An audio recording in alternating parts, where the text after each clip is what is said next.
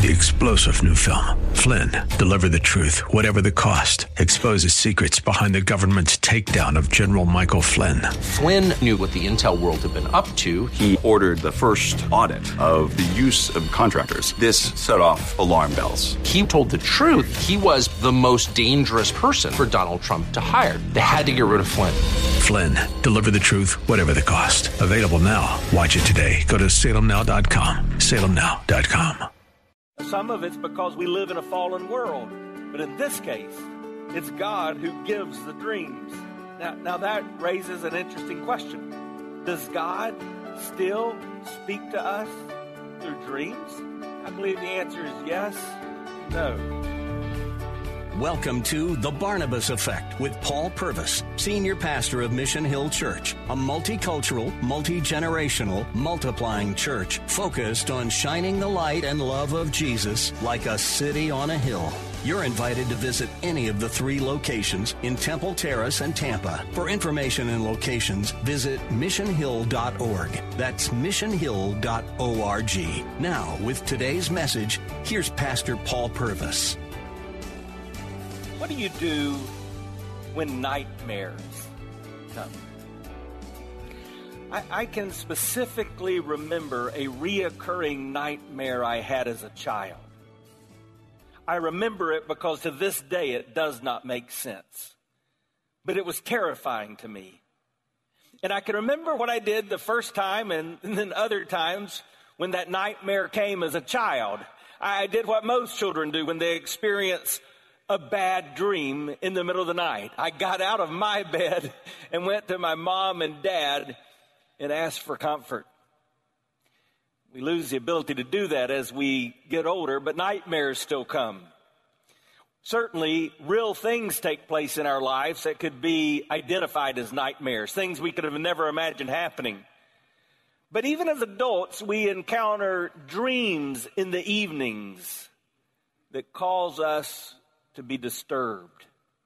Perhaps we worry about what's going to happen to our children, what could come of our marriage.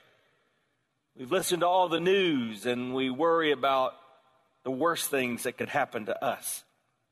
That's what we're going to talk about today. What do you do when nightmares come? How do you live with certainty in these very uncertain times? But before we jump into this week's passage, let me remind you where we are in God's Word, the Bible. We're in the book of Daniel, and if we could summarize Daniel with one verse, it would be the verse we focused in on last week in chapter 1, verse 8. Listen to the Word of God. But Daniel resolved or some of your translations say he purposed in his heart. He resolved that he would not defile himself with the king's food or with the wine that he drank. Therefore, he asked the chief of the eunuchs to allow him not to defile himself. So just as God had told the children of Israel he would do, he allowed the children of Israel to go into captivity in the most powerful nation in the land at that time, the land of Babylon. And so Daniel is a young man He's probably somewhere between the ages of 14 and 17, and he has this challenge. How do I live in Babylon without letting Babylon live in me? How do I make sure I'm standing for God even when no one is around? And what you have in verse 8, it really defines the rest of his life. And that's true of you and me. We make choices, and then the choices make us. We make decisions, and those decisions shape and determine our destiny. And just as Daniel, much of that takes place earlier in life. Did you know that those who study these things would tell us that most people, the overwhelming majority of people that begin a relationship with Jesus Christ, do so under the age of 18? Most people that yield their life, that surrender into a call to missions or ministry, do so earlier in life. Both of these things were true in my life. As a child, I began my relationship with Christ, and God first began to call me into ministry, I think, when I was 12. I finally surrendered when I was about 21. But early in life, we make decisions, we make choices that shape us. Those decisions in Daniel's life began to take impact even as we turn the page and go into Daniel chapter 2. And that speaks to this theme of what do we do when nightmares come in our life. In fact, there's one truth that I would begin with. Here it is. Unknown outcomes and uncertain times, they create anxiety and they trouble the spirit. I know what some of you are thinking. Yeah, duh. When we go through the difficult experiences of not knowing what tomorrow holds, it's troubling. We're living in that in 2020, right? We don't know what's happening with COVID 19. We wonder what's going to take place in a presidential election. And not to mention, we have no clue what's coming around the corner that we haven't anticipated. The uncertainty, it creates anxiety, it troubles the spirit. Daniel chapter 2, let's begin reading in verse 1. Now, we ended chapter 1. We see Daniel and his friends had gained favor from the king. They were going to be in this university type setting, this educational setting for about three years. In the Babylonian system of counting, uh, they would have counted that first year of the reign of Nebuchadnezzar just kind of as a year of assessment. And then there would be two more years that would follow that, which is where we pick up in Daniel chapter 2, beginning in verse 1. In the second year of the reign of Nebuchadnezzar, Nebuchadnezzar had dreams. You could insert the word nightmares because his spirit was troubled and sleep left him. Again, a lot of us can relate to that, right? You call that depression. The outside world pushes in so much that your soul is troubled and you can't even sleep when you lay down. Then the king commanded that the magicians, the enchanters, the sorcerers, and the Chaldeans, so in other words, all the people that in the past had had the ability to speak to the unknown, whether it was magical, whether it was dark magic, sorcerers, or whether it were, was the Chaldeans. The Chaldeans, they considered what they did scientific because they would ask people to record their dreams. They would write down the dreams and then they would look at the people's lives and tell what had happened based on the dreams and thus make predictions when other people had similar dreams. The king thought it was in his power to have this accomplished. So all these people came in and they stood before the king and the king said to them, I had a dream and my spirit is troubled to know the dream. Did you know that you dream every night? Some of you are saying, No, I don't. Well, I'm not talking about your recall, I'm talking about your dream. Scientists tell us that the average person dreams every night. In fact, the average person dreams five different dreams every night. Some of these we remember. Most of these we don't recall. The king, King Nebuchadnezzar, one of the most powerful people in the world, he was named after a God of wisdom. And yet, he found himself in a place of darkness and ignorance. And it troubled him. Now, it should not be surprising to us that the things of this world trouble us. In fact, Jesus told us that would be the case. In this world, you will have what? Trouble. But then Jesus says, Don't fear, because I have overcome the world. Jesus knew that we would struggle with anxiety, so he would say things like, Do not worry about what tomorrow holds. Look at the birds, look at the flowers. I created them like I created you. They don't seem to be worried. Paul would pick up on this in Philippians. He would say, Be anxious for nothing but in everything with prayer and, and your supplication, your request. Make those requests known to God and with thanksgiving. And the peace of God, which surpasses human understanding. In other words, even though it doesn't make sense, God's peace will come into your life. And it will guard your heart and mind through Christ Jesus. In fact, we could adjust something we say here often. You are either in a time of uncertainty in your life You've just come out of a time of uncertainty in your life, or you may not realize it, but you're headed into a time of uncertainty. Does that trouble you? Does that trouble your spirit? For most of us, it does. Why? We like to know what's going on. We want to be in the know.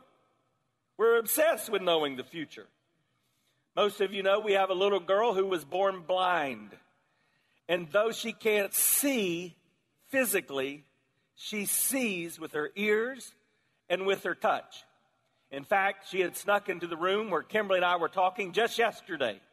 We were talking about something that was taking place in the coming week, and she interrupted the conversation.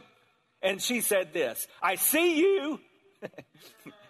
Mama said, Well, you don't see us, but you hear us.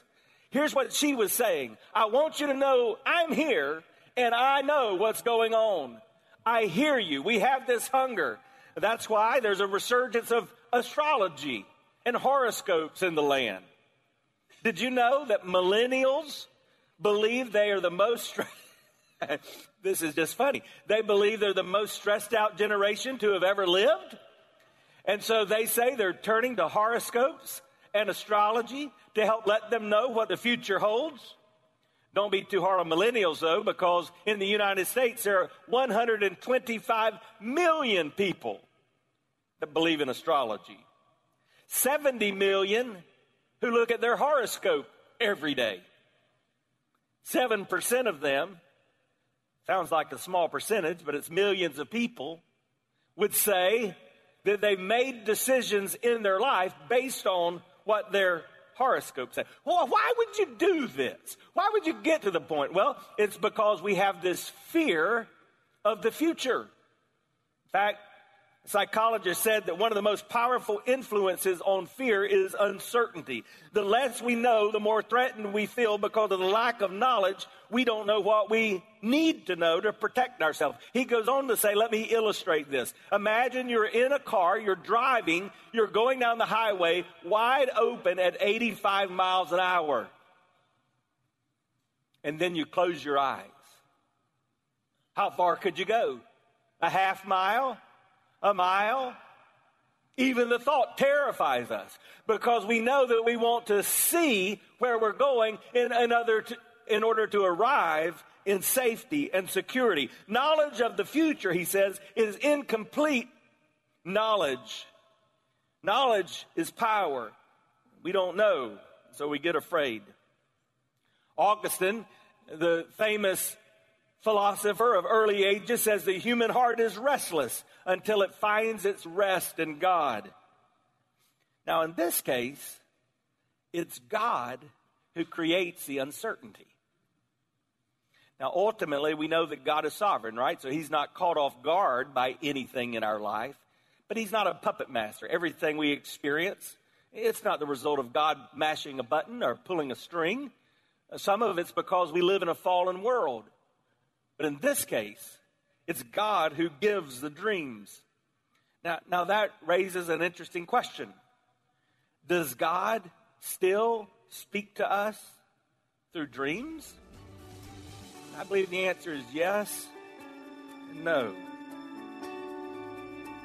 Hi, I'm Paul Purvis, the lead pastor of Mission Hill Church, right here in Tampa Bay.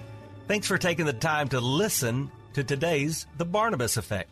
It's a ministry intended to encourage, equip, and empower you. You may not know this, but this ministry is made possible because of the generosity of listeners like you. We are able to be on the air because listeners like you are gracious and give to this ministry. Would you consider making a gift today? It would be our honor to send you a gift, a resource, as a result of your gift of any size. And you can make that gift by going to missionhill.org and clicking on the banner that says The Barnabas Effect. That will direct you to a simple way that you can give right there online. Thanks again for listening to The Barnabas Effect today. And now we continue with our message. Years ago, as our staff was meeting to pray at 1002, I felt led to ask our staff to pray that God would do right here in our community what He's doing around the world, particularly among Muslims. That He would speak to Muslims in, in our community and He would begin to reveal Himself and, and point them to Himself so that we could lead them to a relationship with Christ. It was only a week later that A young lady came into our office, and to make a long story short, she revealed a dream that she had about a man dressed in white. She turned to Pastor Zach and said, Who is that man? And Pastor Zach was able to lead her to faith in Jesus Christ. God is doing that around the world. But understand this when God speaks to us in dreams, it's never going to be in an additive way or a contrary way to something that he's already given us in Scripture. Why? In Jude 3, it says, Beloved, although I was very eager to write to you about the common salvation, I found it necessary to write to you to contend to the faith that was once for all delivered to the saints. So we understand that when it comes to the Word of God, the revelation that He has given us is complete. You don't need God to give you a new word to know what it is He wants you to do. Anything He's going to do in a dream is going to point you to Jesus Christ. It's always for the purpose of pointing you to Jesus. That's what's happening as you're going to see even in Nebuchadnezzar. So for most of us, when we have a weird dream, don't try to interpret it. Just don't eat as much pizza the night before and you'll probably be better off. What's going on here in this case? Well, Nebuchadnezzar is experiencing something that every person experiences who is apart from God. Understand this truth. A person who is not at peace with God will find it impossible to be at peace with himself. And so it's incredulous to think they could be at peace in the world. If you're not at peace with God, you're not going to be at peace with yourself, and you'll have trouble finding peace in this world. So the king is not at, at peace. So he flips his lid. He really goes nuts. This is what he said. He assembles all the magicians, the sorcerers, the Chaldeans, and he says, I had a dream. Tell me what I dreamed and tell me what it means. You have to understand that. That's what the passage is going to say to us. Not just tell me what this means. No, I don't remember what I dreamed. I just know it troubles me. I know I woke up with the cold sweats. It's scaring me to death. So tell me what I dream and, and then tell me what it means. If not, he says, I'm going to rip you apart limb to limb and then I'm going to destroy your houses. Now, I read from the ESV, and that's kind of what it says, but most every other translation says this I'm going to turn your house, the place you live, into a dunghill, a pile of poop. He's nuts. He's flipped. So, what do they do? Well, they do the only thing they can do. Look at verse 10. The Chaldeans answered the king and said, uh, Excuse me, sir, there's not a man on earth who can meet the king's demand. For no great and powerful king has asked such a thing of any magician or enchanter or Chaldean. The thing that the king asks is difficult, and no one can show it to the king except the gods, whose dwelling is not with the flesh. Hey, I want you to understand that you're going to counter things in life that have no explanation apart from the hand and the touch of an almighty God. There are things that you're going to experience. There are endeavors that you're going to go through that you want to understand the meaning of. And you're just going to have to say, I will trust the mystery of God. But for Nebuchadnezzar, he found this out. When you're losing your mind, common sense doesn't even make sense. Have you ever tried to reason with a person who's living in illogical land? In, in, other words, you're looking at all the decisions they're making, you're looking at all the things they're doing, and it makes zero sense. And then you try to reason with them. They've got a comeback. They've got an excuse. They've got a nonsensical answer for everything you say. And that's what happened with the king. Look at verse 12. Because of this, the king was angry. He was very furious. And he commanded to all the wise men of Babylon, be destroyed. So the decree went out, and the wise men were to be killed. But notice this last phrase, and they sought Daniel and his companions to kill them. Why in the world are they after Daniel? I thought it was enchanters and sorcerers and magicians and Chaldeans. Well, what did we learn in chapter 1? Daniel became one of the wise men. And so now, that's going to happen to you and me. He finds himself guilty by association at the hands of an angry king. Let me just mention I, I talked about sleeplessness. as a symptom, a sign of depression? Did you know that anger, particularly in men, anger is another symptom or sign of depression in your life? Things aren't making sense to you.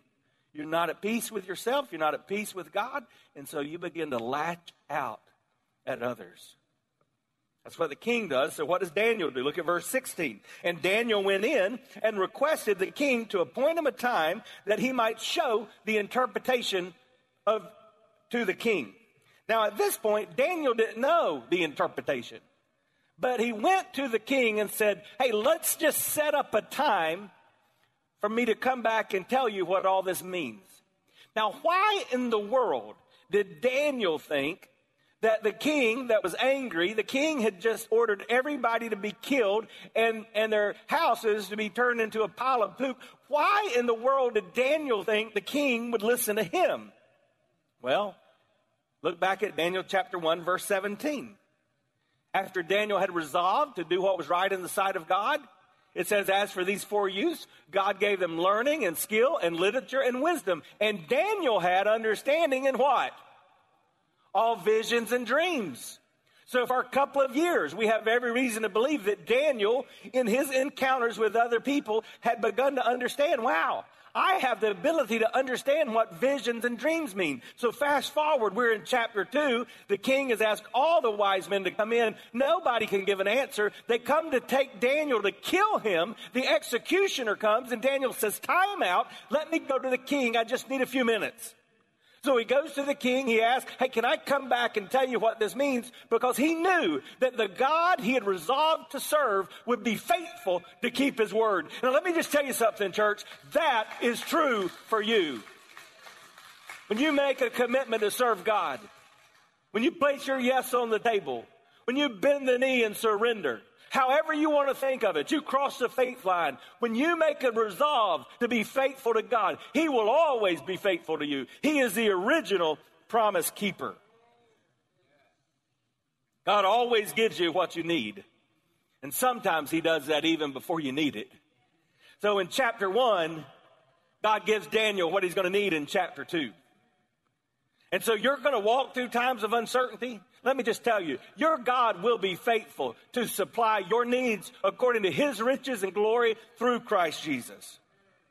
Now, why would the king listen to Daniel? I ask you, why would Daniel think the king would listen, but why would the king listen to Daniel? Look at verse 20 of chapter 1. And in every matter of wisdom and understanding about which the king inquired of them, he found them ten times better than all his magicians and enchanters that were in the kingdom.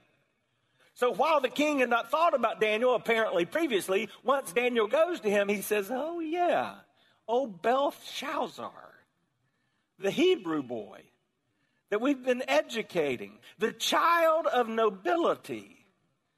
Yeah, I remember him. He may be able to help me.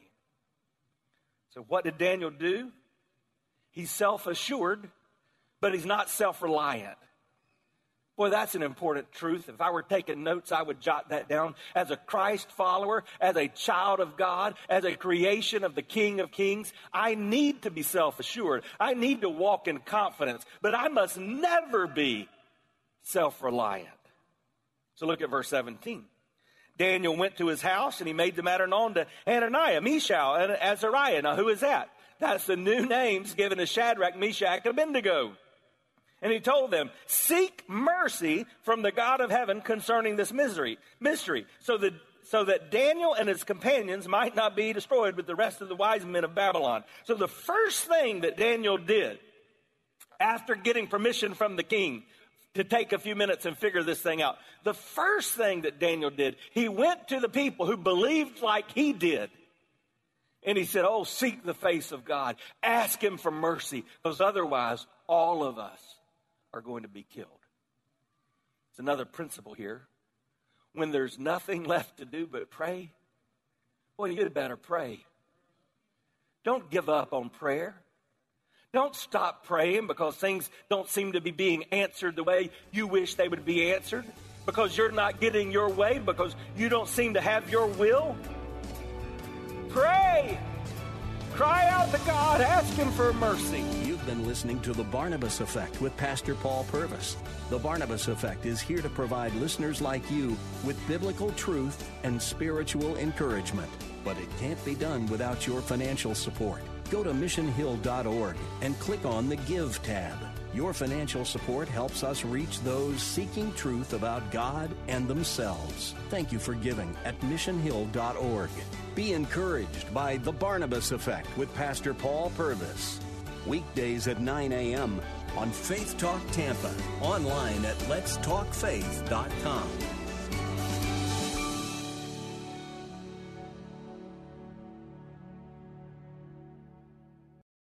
Three star general Michael J. Flynn, head of the Pentagon Intelligence Agency, knew all the government's dirty secrets. He was one of the most respected generals in the military. Flynn knew what the intel world had been up to. He understood its funding. He ordered the first audit of the use of contractors. This set off alarm bells.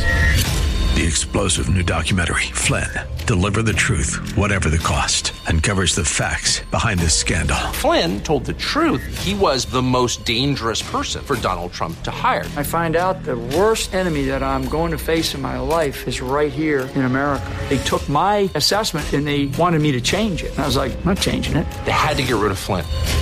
With in depth interviews, archival footage, and never before seen personal records of the man behind the headlines. I just felt like I was drowning. Flynn, Deliver the Truth, Whatever the Cost. Available now. Watch it today. Go to salemnow.com. Salemnow.com.